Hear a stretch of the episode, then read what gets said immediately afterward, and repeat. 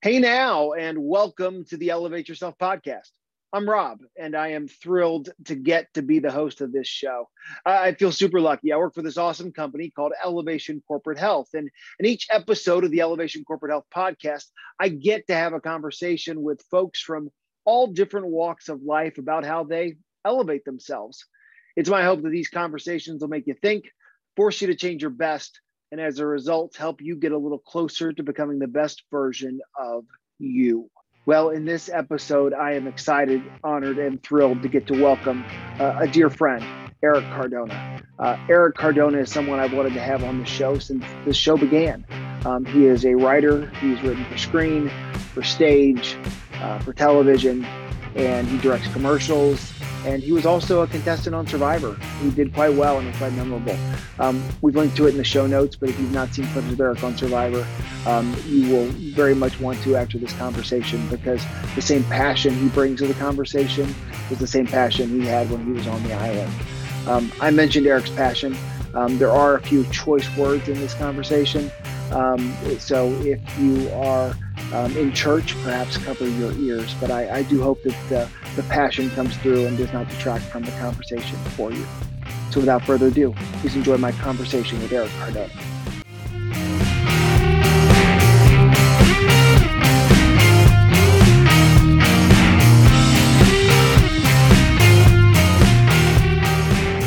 Eric, welcome to the Elevate Yourself podcast. Thanks so much for doing this, man.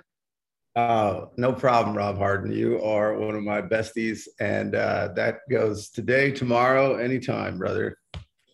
Thanks, man. I, I appreciate that. You know, I've been doing this show for about eighteen months now, and um, ever since I started, you were somebody that I wanted to have on um, for a whole host of reasons. Um, one of them being, which we'll get into, is your ability to survive any circumstance. And I feel like the pandemic's taught us a lot. So I definitely want to get your, your uh, armchair take on all of that. Um, but uh, the first question I'm going to ask you, and this question I ask all the guests, and it's taken from a, a guy we, we both have a, a fondness for, uh, Coach P J Fleck. Um, he asked his recruits, first thing he says is start at birth and go. So uh, Eric Cardona start at birth and go. Oh my! Well, uh, I feel like I came out of the womb rowing the boat, so uh, you know I can identify with that. Uh, yeah, you know, well, that's funny because I kind of have a an equal but opposite take to that, in the sense that, like, the minute you're born, you're you're dying. You know, that that's that's just what it is. A, any object, really, like a flower or whatever, it doesn't get younger, right? And and yeah, we're gonna have like curvature to our lifespan and, and arcs and things like that. But every day you're on this planet, you are closer to, you know, death. Uh, so if that's the case, then yeah, it, it really is. You're, you're born and then you go uh, and you just keep going and you see how much you can get out of it, I, I, I guess. Uh, where it gets tricky is how you start defining what that means to what you get out of it. You know, is it, uh, you know, success? Is it fame, financial stuff, survival? You know, what what dictates uh, accomplishments? Or do you just say, uh, you know, to hell with it, and you're just going to be an existentialist and just say, well, dust to dust, baby. Came from nothing, end up in nothing. Which, not to go off on a tangent, but that is very uh, disrespectful to the the sheer mathematical anomaly that it took for us all to be here. Right. We are, we are the greatest miracle, you know, in potentially all the universe, or many of them. And it's a pretty big, wide open spot. Uh, not to mention all the other uh, aspects. Let's just start at the, at the top of the food chain with humans. Like, we don't all make it uh, in the reproductive thing, right? So, I mean, like, there's only one little guy that gets through, and then bang, you know, uh, and that takes a miracle. And then it has to form and create. So the fact that you are breathing today, you are a living, breathing miracle. And uh, to not, like, take stock of that is really, I mean, it's up to you, but it's disrespectful to the miracle. That might be you the best answer. Jesus came out of the Bible and said, I'm not even finished. Imagine if Jesus came out of the Bible, if, you, if, if you're a Bible-believing person, and he, you know, he makes this uh, turns water into wine, and you're like, eh, I'm not thirsty. Like, what are you talking about? Right. Fucking miracle. Right, right, right, right, right. That, where did, right. Drink right, the right, wine. Right. Drink, just drink it. Right, yeah, yeah. That's it. That's a, it's a good point. And, and this is the best answer I've ever gotten from anybody. Um, uh, so, which I think we're going to get into in a second with your writing. So um, every day is a gift. We are a miracle. Um, you attack each day um, with a, with a vigor. Um, there's no doubt about it. Um, I, I've seen it firsthand.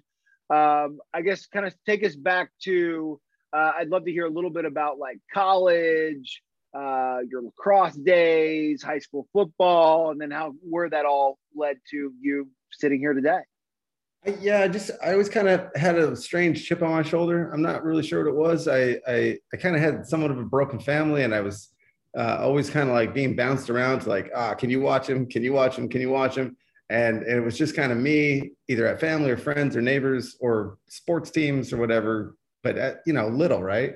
And uh, I just, I felt like I always had to uh, uh, either prove myself or just kind of uh, fight a little bit harder than the person next to me. And, and I didn't really understand why at the time, but it just, I, I, in fact, I didn't understand why they weren't trying harder, you know? Even in school, they, they'd say like, your homework is write three paragraphs, you know? And I'd write three pages, and no one else would do that. And I, I would assume that everybody was doing that, because I would think that it would take that long to answer the question, but it just felt like everybody was taking shortcuts. And the thing is, it wasn't that I wasn't taking a shortcut. I didn't even know shortcuts existed. I didn't know that was an option. I didn't even know it was an option. And I think like, as I've gone older, um, and I recognize that there certainly are shortcuts, and there are certainly other people that take shortcuts. I think the, the real discipline is, is choosing not to do, take those shortcuts. Um, and it takes, uh, it takes a lot of time. It takes a lot of discipline.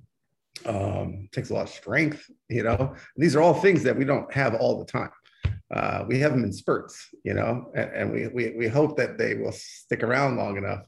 Uh, we also have uh, humanistic qualities like temptations and uh, jealousy and uh, spite, you know, stuff like that. So when you see someone take a shortcut and they get rewarded for it, you're like, you know, it makes it a little bit harder to, to, to, to, to stay on your course. Um, but, you know, to each their own. And, you know, growing up that way, I think having that sort of chip on my shoulder, doing it, I, I was, I was never like the best athlete, but almost every, almost every team I was on, I had a coach say this from about fifteen, all, well, no, probably like little league. So probably like twelve to twenty-two, probably last year I played anything competitively. Uh, you know, you're not the best athlete, but I swear to God, if we had eleven of you on this team, if we had five of you on this team, if we had nine of you, whatever the sport was, right? Like, if we had eleven of you on this team, we would lose, we would lose a game. And they're right. They were right. Uh, you know, and when I, I think the lacrosse one's a really good point, because all this like mentality was coming from a small town, cow town, where the cows outnumbered the, the the people, and there was always this sort of like Pittsburgh, like, you know, it, it was Chino out here in California, but it was like this dairy, we're farmers, we work with our hands, like rough and tough stuff, you know. And so when I went uh and and I remember my high school football coach was, anytime we could play a team that came from a, like a richer neighborhood, he would just tell us, uh men, you know, when they drive their cars in the parking lot, they drive Porsches, they drive B M Ws. And I'm like, what does this have to do with the game plan? But like, but you're like, yeah, I hate them, you know? So you got this thing. So then I end up getting this scholarship to go to Pepperdine, which is like the most posh, like beautiful, rich, like whitewashed, like, you know, it's Malibu, right? And uh, not to say anything bad about it. It's, I love Malibu. It's a special place in my heart. Um, but I'm on this lacrosse team and we can't win a game. And we got tons of talent. The first lacrosse game I ever saw was the first lacrosse game I played in. So I literally had no idea. I just saw a paper on the wall. It was like, join the lacrosse team. And I went to tryouts and I roughed some people up, and the coach liked it, and I was on the team. But everybody else had talent, because they had flown in from all over the country, and, you know, guys from like that had played over like in Hopkins and yeah. Syracuse and shit like that. So They come over and I'm like, all right, look, I'll do the dirty work. You guys go out there. And we're getting our, our, uh, our butts handed to us because we were soft. They were soft, you know? And uh, so I would, uh, I, I, I was patient for a while, and then I just started lighting them up at practice. I'll tell you one quick story. Cause uh, uh, I, I didn't understand the balance between finances and the importance of that. One time, George Foreman's son, George, he has ten of them, right? Yeah, right. They're all named George. All named George. George Foreman, Junior, Junior, Junior, whatever, is coming to, to school, and he wants to play lacrosse. Wow. So my coach is like, this is incredible. We're finally going to get the, the fundraising, and we're going to be able to this, this, this, this, this, this, this. Well, he's coming around and scoring on our defense, you know, at practice at will, and nobody's touching him, nobody's stopping him, and he's dancing around, and we can't even tell what kind of skill set he has or what moxie he has. So I said, if this guy comes around through the middle again, he's not going to see that ball go through the net. I'm going to put him on his ass. And I lit him up. I knocked out George Foreman Junior, Junior. And I'm like, that's how it's, that's how you do it to my defense, right? I didn't really care about it. You know, he gets up. He takes his helmet off. He walks off the field, drops the stick, never saw him again. My coach wanted to disown me. He wanted to kick me off the team. Wow. And I was like, I was teaching him a life lesson. My coach was right. Like, you're an idiot. Right. Yeah, you just you just blew our uh, Foreman Grill sponsorship for the, uh, for the for our nutrition but, department. But he was soft, and right. You know, like, what are we doing here? Are, are do we want more money for our lacrosse team, or do we want to get better? Do we want to become more? You know, uh, do we want to dig deeper? Do we want to be tougher? Do we want to be competitive? You know, like, he was not going to help us. But I get it. Yeah, That's, that kind of thing has been a microcosm with uh, the balance, a microcosm event of my entire like sort of life struggle is trying to fit in. And and and belong to a world that sort of like wants to take the easy route. Like people right. don't, people don't almost, unless you're watching like a Rocky movie, people don't really. They say they respect the hard choices and the the person that works the does the hard thing, but they don't really like it, or they don't. They're not about it. So who do you yeah. fit in with? You know, yeah, it, it, you're a little lonely. And then if you don't like being lonely, then you start compromising who you are. You know, I don't ever want to be the guy that doesn't knock out George Foreman and just lets him roll in and score at will, you know, but sometimes you feel like you have to do that in order to fit in. And then what are we doing? That's a real challenge. And it's, um, and I think what you hit on there, I, uh, uh, I saw a quote from Nick Saban recently. He was, he was talking, and you know how much I love Coach Saban. He said something to the extent of the, the human condition is to just survive, right? Like it's really, it's really hard to make the hard choices. Like the survive thing is like, oh, great. Yeah, we, we, we need George. Let's take it easy on him. Let's just kind of all get by. Let's get through. We need the money. But like the hard choice is to light him up, you know, and uh, that goes back to kind of what you said earlier, too. He's got that great quote on discipline. Like there's this thing that I really want to do that I know I probably shouldn't do, which is that shortcut. Or there's this thing that I really don't want to do, but I know that I probably should do it. Or are you going to go do that thing that you don't want to do? Um, are you going to write the three pages um, or are you going to take the shortcut? It, it's hard. And I, I think you're right. I think it becomes uh, increasingly, it becomes more and more lonely um, today. Bro, let me tell you, uh, I take the, I refuse to take the shortcut with uh, relationships, and that gets lonely. I refuse to take the shortcut with jobs, and that gets poverty. Yeah. Used to take the with friends, and sometimes with friends it, it's different because you can kind of come and go with some of them, but but it's certainly like, you know, keeps your your friend circle intimate, you know, um when you, there's pros and cons to that. But yeah, I think, you know, taking the the taking the the long road uh like Sisyphus over your shoulder there is uh is lonely. Who wants to push a boulder up all the, you know, it, it's lonely. Right. But you, right. But you also, but you got to enjoy the process. And, and I think you do enjoy the process. And uh, I, I certainly do too. There's plenty of times in things that I'm working on where I go, why has nobody else seen it this way? Or why do I have to always go the extra mile? Why do I have to do more than is what is being asked of me? Um, but I don't know any other way to do it. And I wouldn't have it any other way. And I certainly can't go to bed at night going, well, I probably should. Like, that's just not going to work. Like, that's just, uh, there's no other choice. You just, you just got to get in the mud. And well, I'll throw one other thing on top of that, because I agree with all those. Uh, uh, it gets not only lonely, but I think the real challenge is when you, when you go the extra mile and uh, you don't get any kind of recognition or validation for it. And then, then you're like, well, remind me again why I'm doing this. And I think it probably comes down to what you said. I just don't know any other way. But what's beautiful about it is you go the long road, not for the reward. You know, yeah. you, you, you put in the time, you put in the effort, and it's, you, you might trick yourself in the, you know, for motivation in the, in the temporary, that that's the reason, but we get rejected and turned down and hearts broken so much that, you know, by, by, the time you've had a couple decades on this planet, you're like, oh, it's really not about the end of the road. Like if, if you get some sort of sprinkle on top afterwards, great. But that that's certainly not the motivation, because we, we'd quit the first time we had our hearts broken, you know? I think that's, that's something you really learn about yourself. When you get crushed, when you get knocked down and you still do it again. Yes, right. And you get back up. And then I, but I, and I also think that to put a positive spin on this, I have found in my own life that I've become better at ensuring that I'm surrounding myself with people that are going the same way and have that same kind of attitude. Um, there's not, there's fewer people that want to do things that way.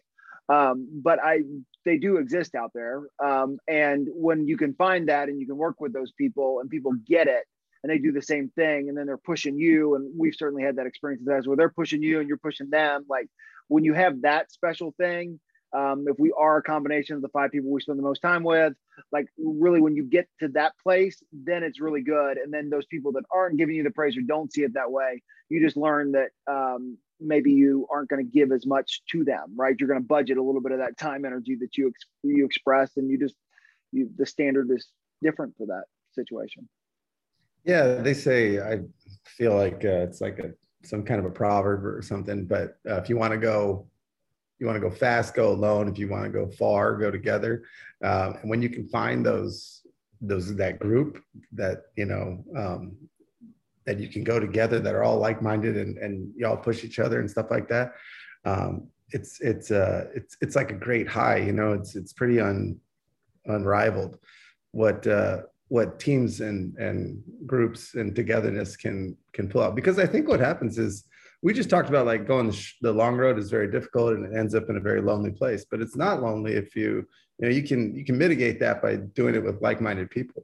And now it's just, now it's just all gravy, you know, everybody's fired up, ready to conquer. That's why I like, not to super fast forward here, but that's, most writers don't write with anybody else. Most writers hide from other writers. They don't want to share their stuff. They they have too much conflict in the writer's room. I love a writer's room. I love working with two people, working with six people, working with eight people. I I, I love getting the most out of people in that environment, and mostly because that's my wheelhouse, and I can I just feel like a kid in a sandbox. Uh, and I I love collaborating. I love love love love love collaborating because of what.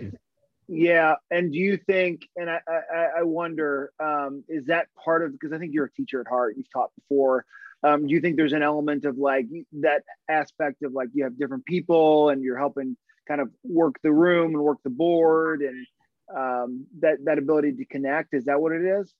Absolutely. I'm very good about seeing um, people's talents and wanting to bring them to the surface rather than bury them. You know, I think, it's, I think it's so silly. Uh, it's also a human thing. Like someone shines a little bit brighter than you, uh, you know, it takes a spotlight off you, and maybe you don't like that. And I, I can understand that, but let's get over that. We're not children, and we're trying to work together here, you know? So let's get past that. And let's, let's, let's test that shiny object out. Um, look, you, you have plenty of things to shine yourself about. It's not that someone else is going to outshine you, but imagine if we put all those lights together. You know, now we get this huge, you know, bright light in the sky that can't be stopped. And it's just a bigger picture. Uh, I don't know that, you know, it's so split. Some people don't like me tinkering at all with them.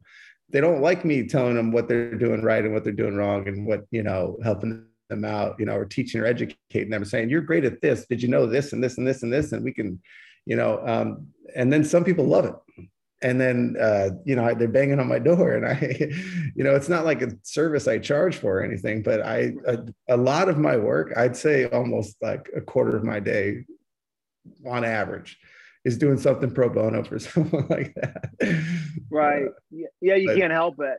And I also think like the, the way you said people responded, and I, this is a Pete Rose quote, and this is like the third time I've given a quote already, but um, because like there's, th- there's three ways to coach somebody, right? And I used to think this when I was managing, and I, I really believe this. There's three ways to coach somebody. You either pat them on the back, because some people need to be get a pat on the back. You either kick them in the butt, right? So they, they need to kick in the pants. You need to get them going, or you leave them alone. And like, and really, when you think about it, it kind of is that simple. Everybody's got that. Maybe they have a little bit of some of those, but I mean, I'm certainly a person that's like, just leave me alone. Do not micromanage me. Um, sometimes I may need the pat on the back if I've done a good job that we talked about. Like if you're not seeing it, I might need it. And sometimes there's a, a strong chance that maybe I need to kick in the pants and get it going. But for the most part, just leave me alone. But I, I do think that everybody kind of falls into those categories, um, and it kind of feels that way about your your writers as well. But some people. Um, Want, want more of it. I agree. I've, I've uh, as you mentioned, I did teach. I taught kindergarten, which was a my, which was a great start because, like, you know, they say if you can make it in New York, you can make it anywhere. Yeah, if you, if you can teach it in kindergarten, kindergarten. Promise you, because uh, the any other adult situation, and they're those same kindergarten kids, just a little bit older. Um, but uh, also, like, I've caught coach teams and, uh, you know, like little league teams and stuff like that. And then writers' rooms. And, and so I've been, you know, doing a lot of different uh, platforms or elements, uh, places in my life where I was teaching and educating and sharing, you know, life lessons or whatever. But what you just said, pat them on the back, leave them alone, or, uh, Or, or kick them in the pants. In the pants, yeah, right. Their ass a little bit. I, I kind of noticed that that's one hundred percent true. But then in the group setting, I realized, oh, well, okay, this kid's got to be treated that way. This kid's got to be treated that way. This kid's got to be treated that way. And then you just got to keep remembering, like, you know, within the the little, like, uh, all your little chick chicks running around, you know, you got to, like, keep track of them like a mama duck or something, or mixing metaphors. But, um, you know, you got to know which one is which and how to deal with them. And then I started realizing, oh no, I think actually everybody is a combination of all three, and yeah. You just need to figure out when and how to treat them yeah. the way. And I think that if that, if I do one thing right when it comes to teaching and sharing and being in the writer's room, and what allows me to really connect with people, is I, I would say I have a pretty good knowledge of when to kick you in the pants, when to pat you on the back, and when to leave you the fuck alone. Yeah. Um, And and I, it takes a, a while to to learn that, um, and you got to really pay attention. Obviously, listen more when you talk and and read the room. Uh, but when you get there, uh, it's a very valuable skill set. It, it's not hard. It's just you got to you got to proactively remind yourself to do that. And I think that helps in relationships too. You know, especially know when to you know be hard on them, know when to validate them, and then knowing to leave them alone, give them some space, you know, and everybody needs all three of those. So that's how I would say to Pete, I'd say it's yeah. kind of all, all in one, you know? Yeah. Well, well, Pete's signing autographs in Vegas. So, you know, he's, uh, he's, he's out of the coaching business. So I, I think you're, I think you're right. Um, I want to come back to writing, but I, I do want to uh, talk a little bit about your experience of being on Survivor. And just yeah. kind of share with folks. Um, uh, is Survivor even on anymore? I don't know. Is it still? Do they still do? They no, they're done. On.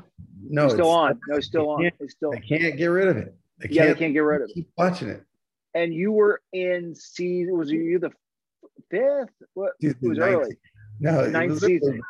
nineteenth. It was early, right? And so this is this is really like at the dawn of reality T V, Survivor.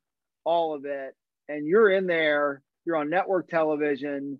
Um, I guess kind of just tell folks like what the experience was like getting there, um, uh, maybe cliff notes of the casting process and everything, but I think that would be interesting. And then you get to the island and kind of just some of the crazy things that happened there. Well, you know, it, it, it is reality television, um, but, but it, it's this odd was kind of like the mother or the father of all reality television. It was like the first time they were like, we're just going to film some crazy stuff and bring cameras out there, and who knows yeah. what's going to happen. Um, since then, we went like this uh, Real Housewives, and we did like cooking shows and stuff like that. But but Survivor's always been the one that's like, okay, it's not so much television. It's it's a it, it's a lot of real stuff out there. Um, but the process of getting on the show is very much television, because they're thinking about how much advertising that, you know, they're going to sell in the commercial bits, and what groups uh, would work together, and what optics or what uh, personalities, or, you know, what, how it's all going to look. You don't know any of this. You like think that you're in the casting process and see if like they're going to recognize how, you know, tough you are, or, or what kind of mental game you have. Or, no, they're really picking like the most obscure personalities and trying to create the most dynamic television as possible, right? So in theory, I have should not be on the show because uh, I'm like more normal than, you know, than a, a T V personality that's going to give you all this like good stuff. Somewhere along the line, they disagreed. Um, uh, I had a, a I had a woman inside the uh, casting process that really believed in me. And she kind of went to bat for me. And, and apparently they, they did that thing where they're in the boardroom and Burnett's there and, and, and Prope's there. And they got all the pictures on the wall. And they're like, okay, we're done. That's the nine. That's the nine, right? And nobody else. And this girl threw a big fit. And she said, you're missing this one guy. And he's he's so great. He's going to be fantastic. And, you know, if you don't put him on the show, I'll, you know, basically walk. She said some kind of more uh, interesting, uh, salty things yeah. uh, in the middle of the boardroom. Um, I, well, I'll just say, you can edit it out later. But she said, if this guy was in this room right now, I would do him on the table right in front of all of you. You need to put him on the show. Got a thing for you. Yeah.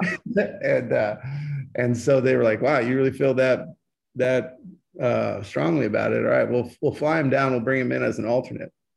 That way, if anybody has a heart attack or gets scared when they show up to the island, you know, we don't lose money on the production. We just insert them.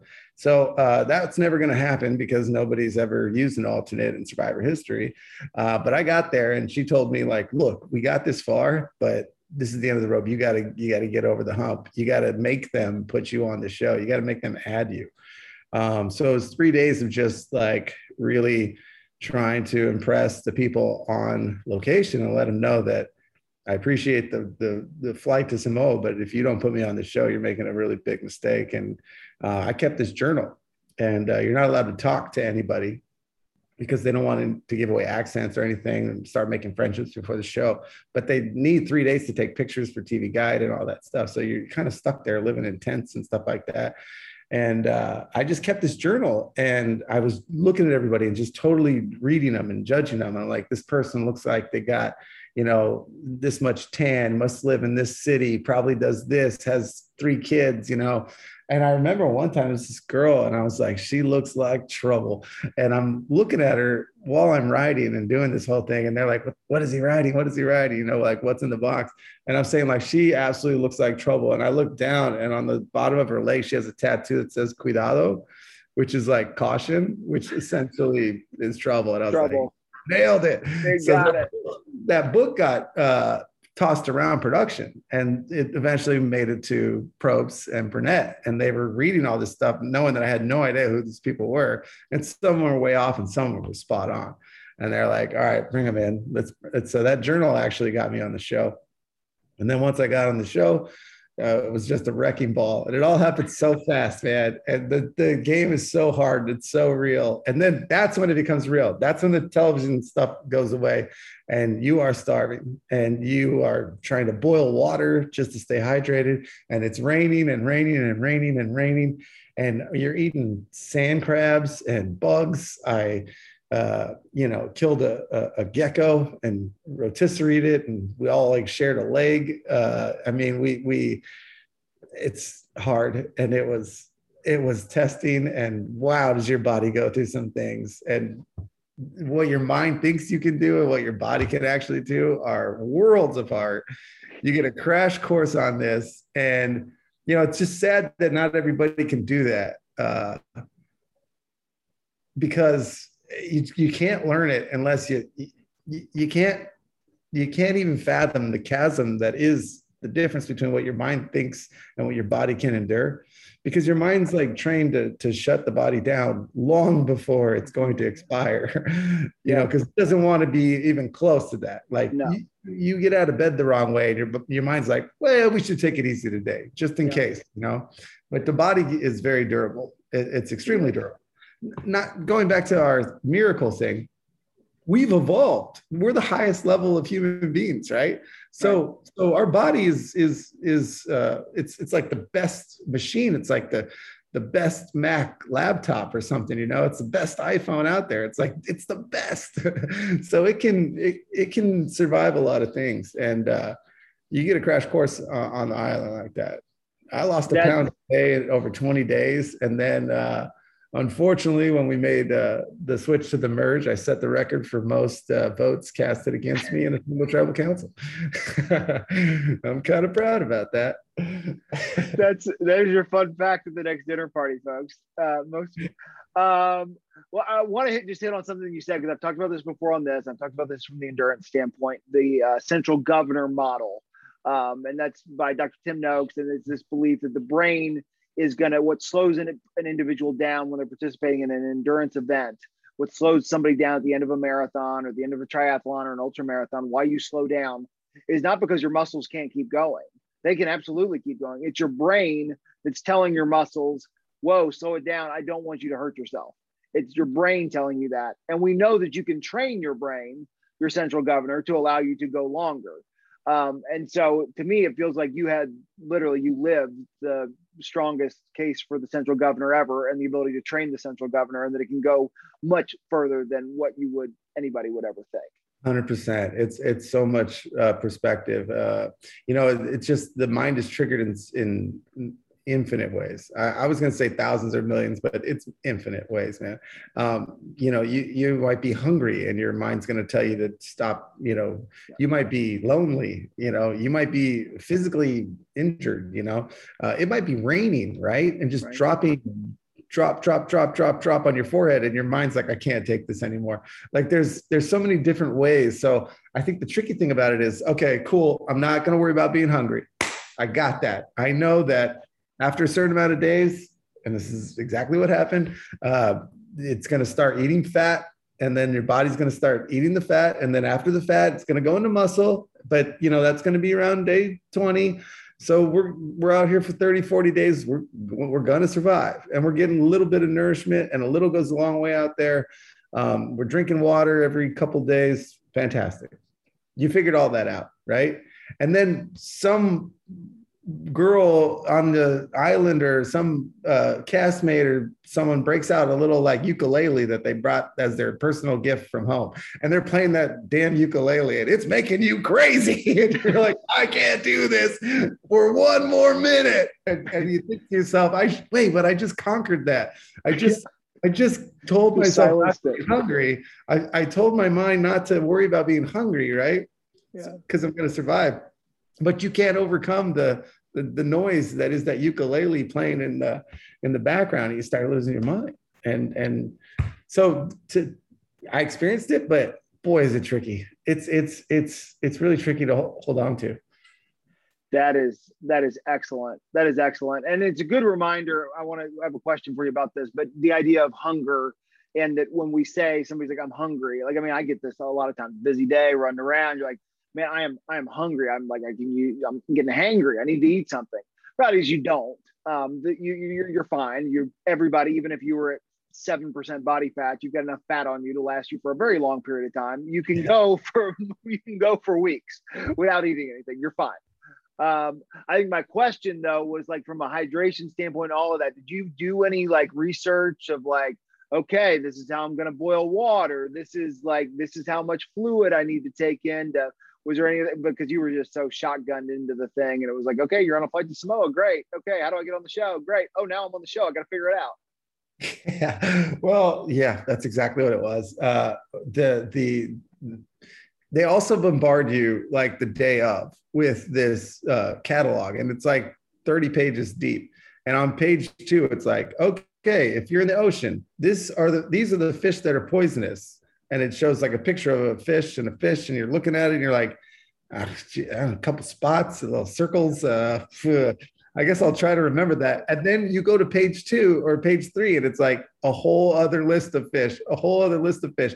I must have flipped through thirteen, fourteen, fifteen pages of just different colored fish. And I was like, there's no way I'm going to be able to remember no. any of this. Right. I'm either going to die or I'm not. Like, I'm either going to run into a problem or I'm not. Like, there was no way to prepare for this.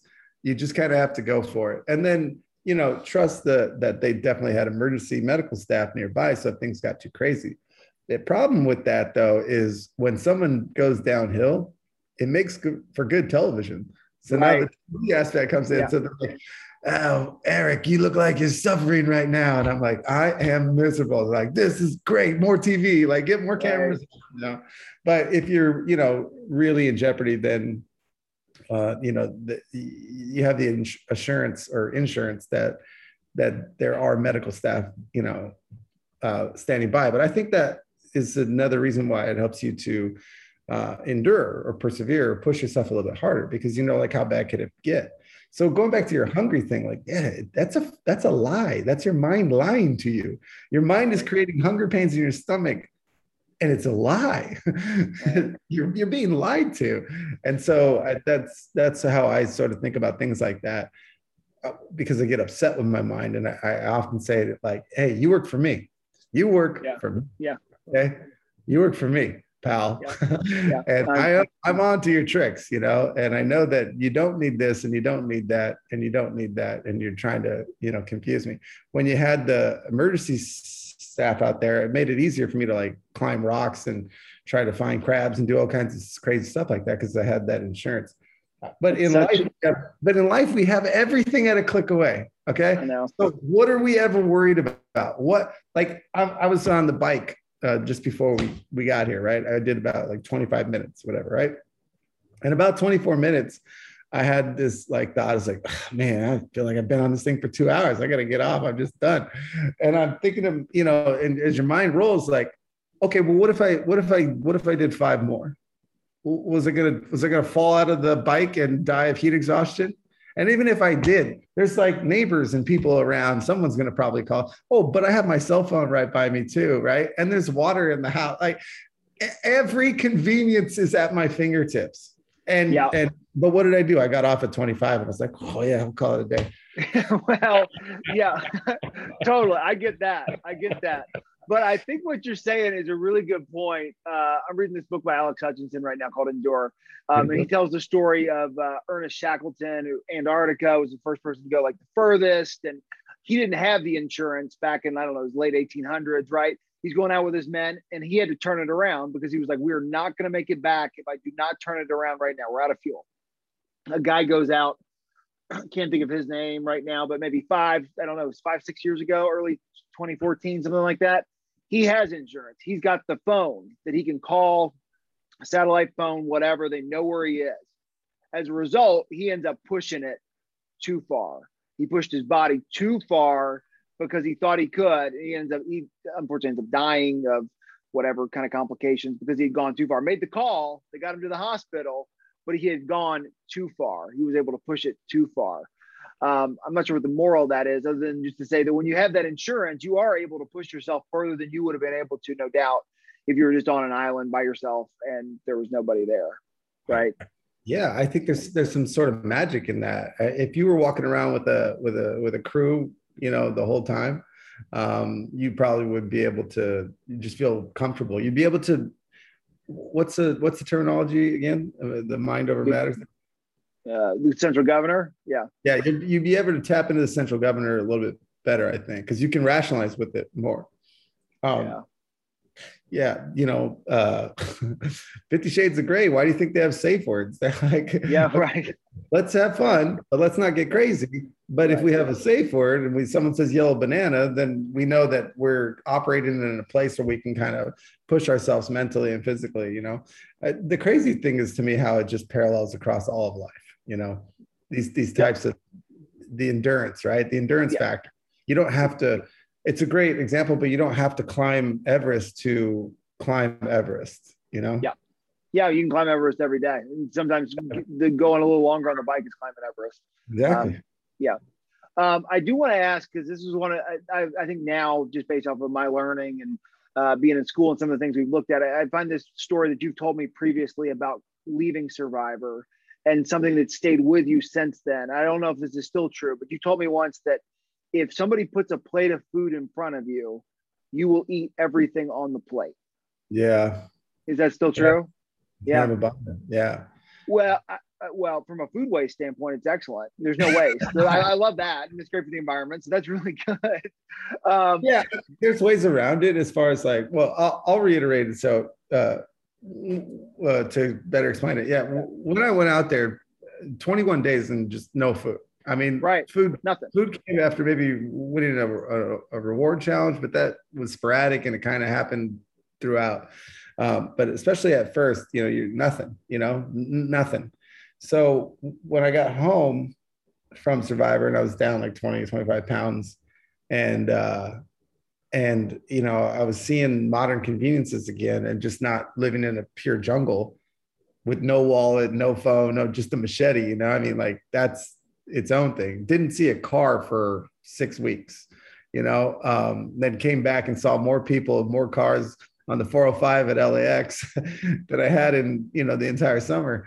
But, um, but when I started, when I, I noticed like eating, like I, I, it, there's this weird, like almost compulsion to like, make sure you eat everything on the plate. Like yeah. as if part of my brain didn't rewire, like, hey, you may not get food tomorrow. Right. You may not get food, you know, for a week. You got to make sure you eat everything here while we have it, eat it. And it feels almost like, I don't know, it's, it's a guilt thing or it's a, it's a, a it's a, it's, it's a strange thing that I haven't. And the thing is, I've, I've, I recognize it and I've art, I articulate it. Yeah. I still can't like, I, it, it rips me up inside if I like throw away like a couple bites of food. And it, not it makes total sense to me. It makes total sense to me. I get it. Like I would be the yeah. same way. It totally makes sense. Yeah. You don't know. Like, If if I'm not responsible with my portions, you know what I'm saying, then sure. I will, you know, I'll just never, you know, so I'll just, I'll, I'll always overeat to a certain degree, you know, like one point three, yeah. one point five or something like that. And uh, of course, then you have to just, it's so funny. So if I do this and I'm not great with the meal proportion, right? Maybe I make a lasagna or something. I don't know yeah. how much yeah. is a scoop, you know what I mean? Yeah, right. But whatever's on my plate's going down. yeah. So instead of me like, you know, cutting it back on the plate, what I'll do the next day is just have to work one point five times harder. And well, well it's like a really difficult like cycle. It's a very torturous cycle. Yeah, but but what I think is so good about this is um, every everybody. I don't care who you are, has some level of disordered eating, right? Like that could be, disordered eating would be like, um, I don't want my uh, potato to touch my steak or wh- whatever it is. There's, everybody's got weird things, right? Like I've, I got to drink something before I eat. Like everybody's got weird things that revolve around eating. It's just eating special to everybody.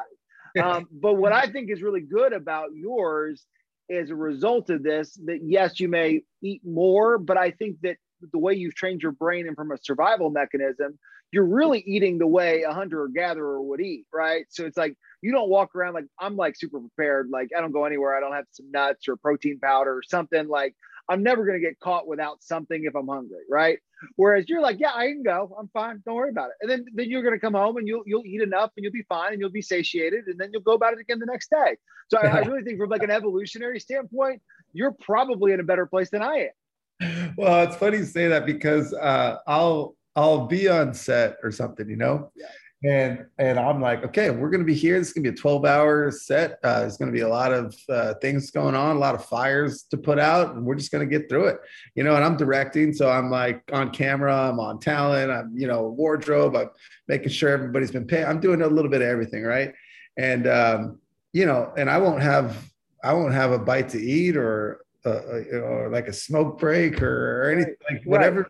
And I look around and boy, it's forty-five minutes and I got my grips like, oh man, I need to go get a coffee or, oh, I got to go get a protein bar or I got to go get a, smoke a cigarette or I got to go. And I'm like, What the hell is wrong with you guys? You can't dig deep for twelve hours? Come on. Nobody eats. Nobody drinks. Nobody smokes on my set. And that doesn't work. That, right. But look, to go back, circle back to what we talked about the, at the beginning, like those are all shortcuts to me. And, you know, yeah. you start seeming like a psycho when you don't do those things because that's the norm. But, boy, if I ever meet someone on set who's like, I'm good to go, man. You're not going to see me yeah. sweat for you know sixteen hours, and then like uh, uh, then I'm like, that's my soulmate, that's my creative like like uh, uh, soulmate. So yeah, I mean, I, I've realized like that's never gonna, that's not really gonna change, and you're never gonna like coach someone up in a day to tell them that they don't need a protein bar at nine thirty, and that time would be better spent if we were working on this shot, you know? Yeah. So what you got to do is just like sort of say, all right, well, that's maybe a strength for me. And we'll just, we'll just milk that and uh, see how much I can use that just internally to contribute to this set, knowing that sure, other people, if they weren't so worried about their body failing on them, right. that we could probably be a little bit more productive, but you know what, that's fine. That is what it is. And then you start to factor that into the day and how you're going to live your life, and know that people are going to need breaks and stuff like that. Um, but yeah, you're not going to catch me hungry or needing a break until I'm com- the tank tank is completely empty. Uh, so good. But on the flip side, there's a plate. I've, I've eaten the entire nachos. um, I want to talk quickly about, um, because we're getting out of time. I want to talk quickly about, um, you just mentioned set and everything. So kind of tell folks, I said in the in your intro, but tell folks kind of um, about some of your, your movies that you've written, and then your, there's a book going on. I want to hear about that, maybe when we can expect that out, and then you're directing and anything else that you're going on. It's like you've got all of these different things in the writing world, and you kind of dip into all of them. So um, I just love to hear how, how you navigate all of them.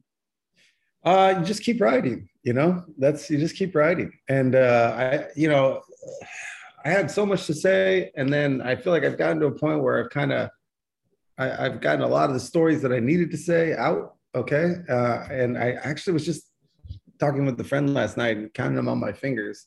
And I think we've got seven scripts, uh, two books, seven scripts, two books. And then, you know, a series of like online video commercials and stuff that I do for a marketing company. Um, so the directing and the, the shooting and stuff like that, that's that's a different element of, of creative. But I found that in going that route and doing these smaller projects for these companies that are wanting to like, you know, market themselves on Facebook and Instagram and making, you know, little thirty second to six minute commercials for them, um, and being in the director's chair has helped me become a better writer, because I'm able to understand what my words on paper translate onto set before I see it like on the big screen. Because if if the person that's going to read your work doesn't know how to execute it or can't get it in their head, then it's it's just going to look like bad writing. It's gonna it's gonna the story's not gonna affect them. They're not gonna get connected with it because they're not gonna see it from your your perspective. So um, same thing with editing, and that's been the other new skill set that I picked up, is becoming a legit editor. Uh, because you know what else directors kind of do? They kind of have to edit the film a little bit.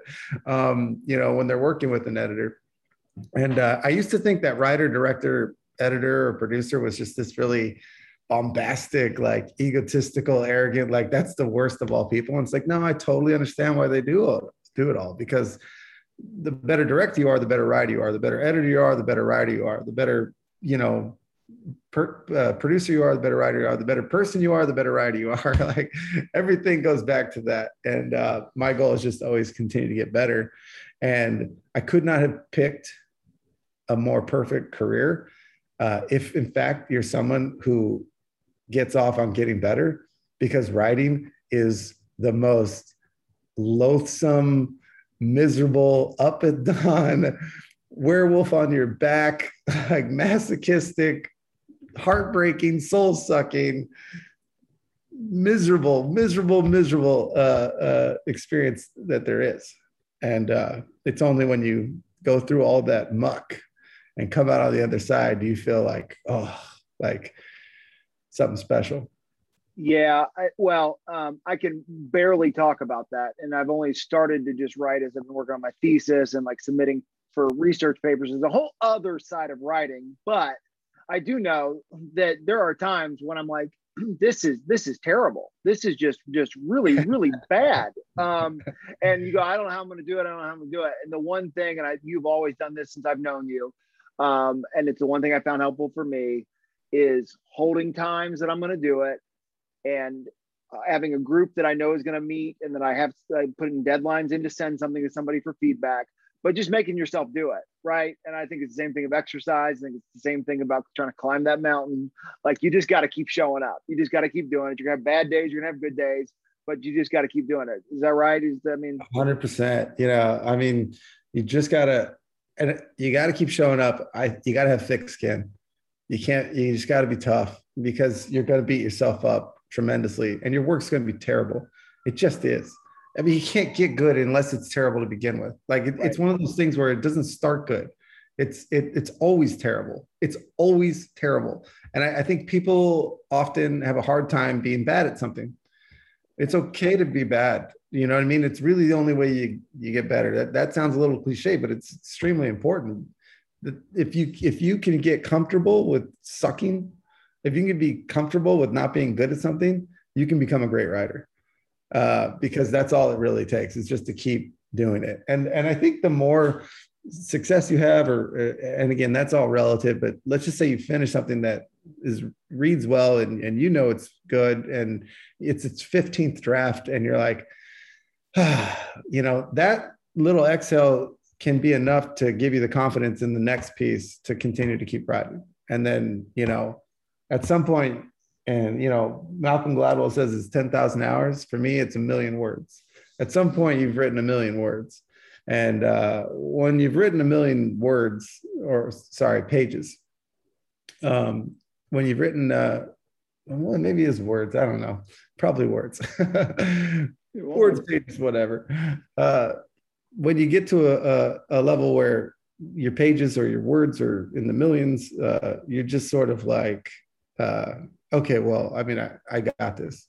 I, I know the process. I know it sucks, and then it gets better, and then it yeah. gets rejected, and then I rewrite it, and then it gets even better, and then, you know, that's just what it is. But yeah, you gotta keep, you gotta keep, you gotta keep showing up.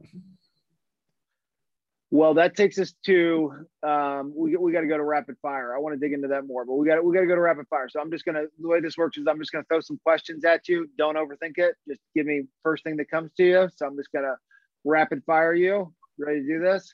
Yeah. All right. Um, we already hit on this, but uh, your final meal, the final meal that you're gonna eat. You are. They say this is it. This is your final meal. What are you ordering? What are you having? I'm getting a, a chicken fried steak. Uh, at a at an old greasy diner with a B on the window. Yes, with a B on the window.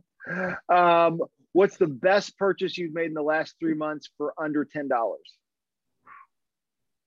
Man, under ten bucks. Hmm.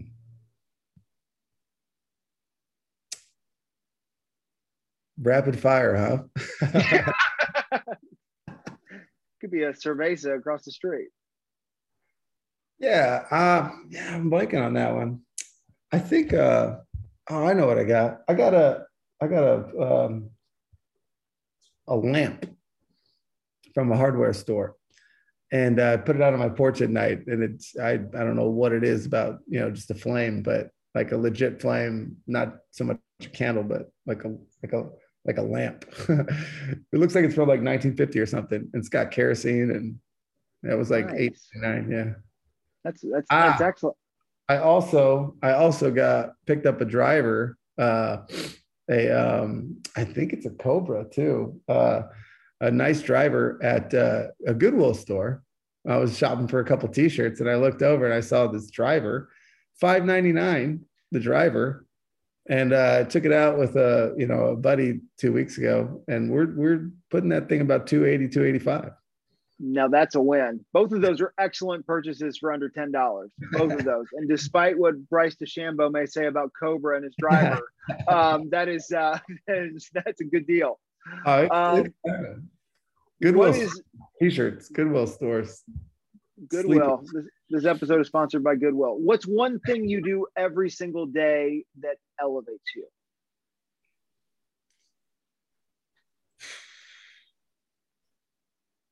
Elevates me. Yeah, makes you the best version of you. Mm. Rapid fire.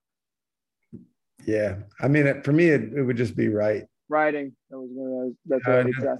Seems like a simple answer, but it's it's just, you know, the the feel of your fingertips just going down on the letters and um, you know, creating, exploring, uh, working stuff out in your head certainly elevates you. Favorite quote. Favorite quote. Do you have a favorite quote? uh yeah, a million. Um, not really good at the rapid fire stuff, dude.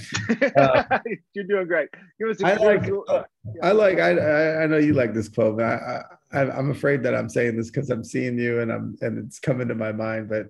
You know, everybody has a plan until they get punched in the face. Yeah. Mike Tyson. yeah, yeah, yeah, yeah. Uh, and that's uh, everything we've talked about so far about adversity and surviving. So that's uh, very appropriate. Um, you mentioned being on the bike earlier. Um, I'm a big believer in music, uh, enhancing athletic performance. Do you have a go-to workout song or something you're listening to right now that you like? Fire that puppy up, and it's like, it is game on. Let's go. Bring it on. Take me to the pain cave. Do you have anything? Yeah, you know, uh, so uh, I have two completely different soundtracks. Uh, one is um, anything like Hans Zimmer radio, and that's when I'm riding. I feel like I put that on, and you get some uh, a nice medley and mixes of, uh, of different composers, and uh, for me, I'm, I'm in this cinematic dream world, and I can write for hours and just get totally lost in it.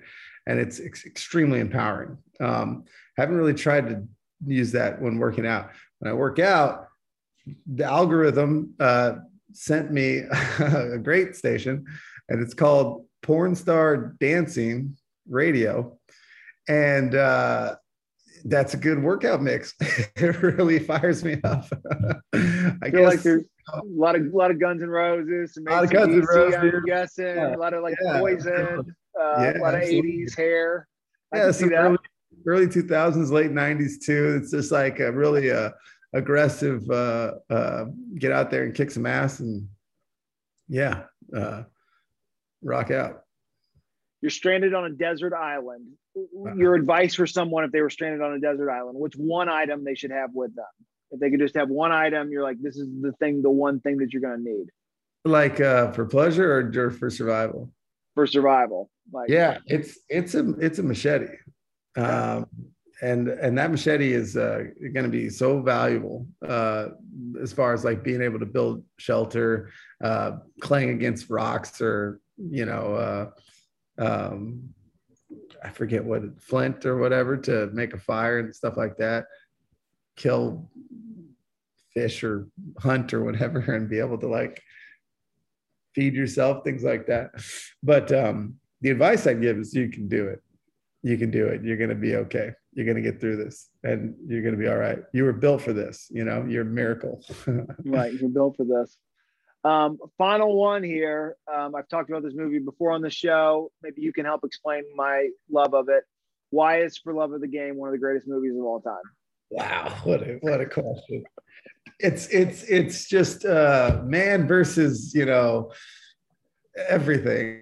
You know, it's it's just like a nutshell, of like the human condition. You know, like um, overcoming obstacles. Like you know, it's really it's really like a man versus time thing. You know, when you got Billy Chappell on the mound for the last time, and he knows it, and he's just flashing through his entire mind. And really, it's probably the first game he's ever played where baseball's not what he's thinking about at all. And uh, in fact, it doesn't really cross his mind until he's about to do the impossible. And then he starts to, he starts to lose it a little bit, which I, I mean, there's a whole other moral in that story, but uh, you know, aside from those, those are the, the softballs, but the best part about For Love of the Game is the, the, the way the team rallies around him and the way his, the relationship with his catcher. And Gus comes out there and he says, hey, Chad, you don't have to worry about a thing. We're going to be great for you today. And that's just like, well, if you got to, you know, there's just, life's a long, uh, you know, lonely at times, solo at times journey. And um, we're all in it sort of for ourselves at a certain level. But but there are times when we rally together, and there are times when someone goes to bat for you and someone doesn't go to bat for you often. So when they do, when they truly go to bat for you, you never forget it. You know, it, uh, we're going to, we're going to stop it right there, because I feel like that was the perfect place to bring the whole thing full circle of being, uh, being able to survive, being all on your own. And then when you have that writer's room and you have those people and you bring people together and you got a team of Eric Cardona's, um, special things can happen. Um, and uh, thank you so much for doing this. I, I really, really appreciate it. Um, we, we, I could talk all day. Um, thank you so much. Excellent, Rob. Uh, that was a great half hour or whatever that was. Uh, much better than the twenty-five minutes on the bike. Well, how much fun was that? I mean, really. Eric and I, we, we talked for almost an hour and a half, so thank you for staying with us. Um, we're going to have to have Eric back. We didn't get into his writing. We didn't talk about process. Um, I really would have loved to have gotten to that, so hopefully we'll get him back to do that. Uh, love the story about George uh, Foreman Junior knocking him out. Wasn't that fun? Um, and, you know, on a really uh, kind of a, a deep uh, guttural level, that lonely at the top. I'm, I'm sure a lot of you can relate to that, where you're really going above and beyond and kind of look around and go, where's everybody at? Why aren't you doing what I'm doing? And I hope the next time that that happens to you, you, you think about this conversation, know that there are others like you out there that are doing the work, um, and that you trust in the process and that you keep climbing the mountain. So I'll leave you with this as we talked about an endurance. Doctor Samuel Marcora says, the struggle to continue against a mounting desire to stop. That is the definition of endurance. So keep fighting on, friends. As I mentioned, I am proud to work for Elevation Corporate Health. We've been in business for over twenty-six years, creating customizable solutions for your fitness and wellness needs. That's right, folks, twenty-six years. Do you know only twenty-five percent of businesses make it fifteen years or more? It's just one of the many reasons why you can trust Elevation Corporate Health, because we've seen it all. And whatever your needs might be, we've got you covered, from fitness management and online training to on-site classes, integrated technology. We help small and large groups alike get healthy and stay engaged. I encourage you to learn more about us at elevation corporate health dot com and to follow us on social media at Elevation Corporate Health. And if you're an Elevation member, at Elevation Members.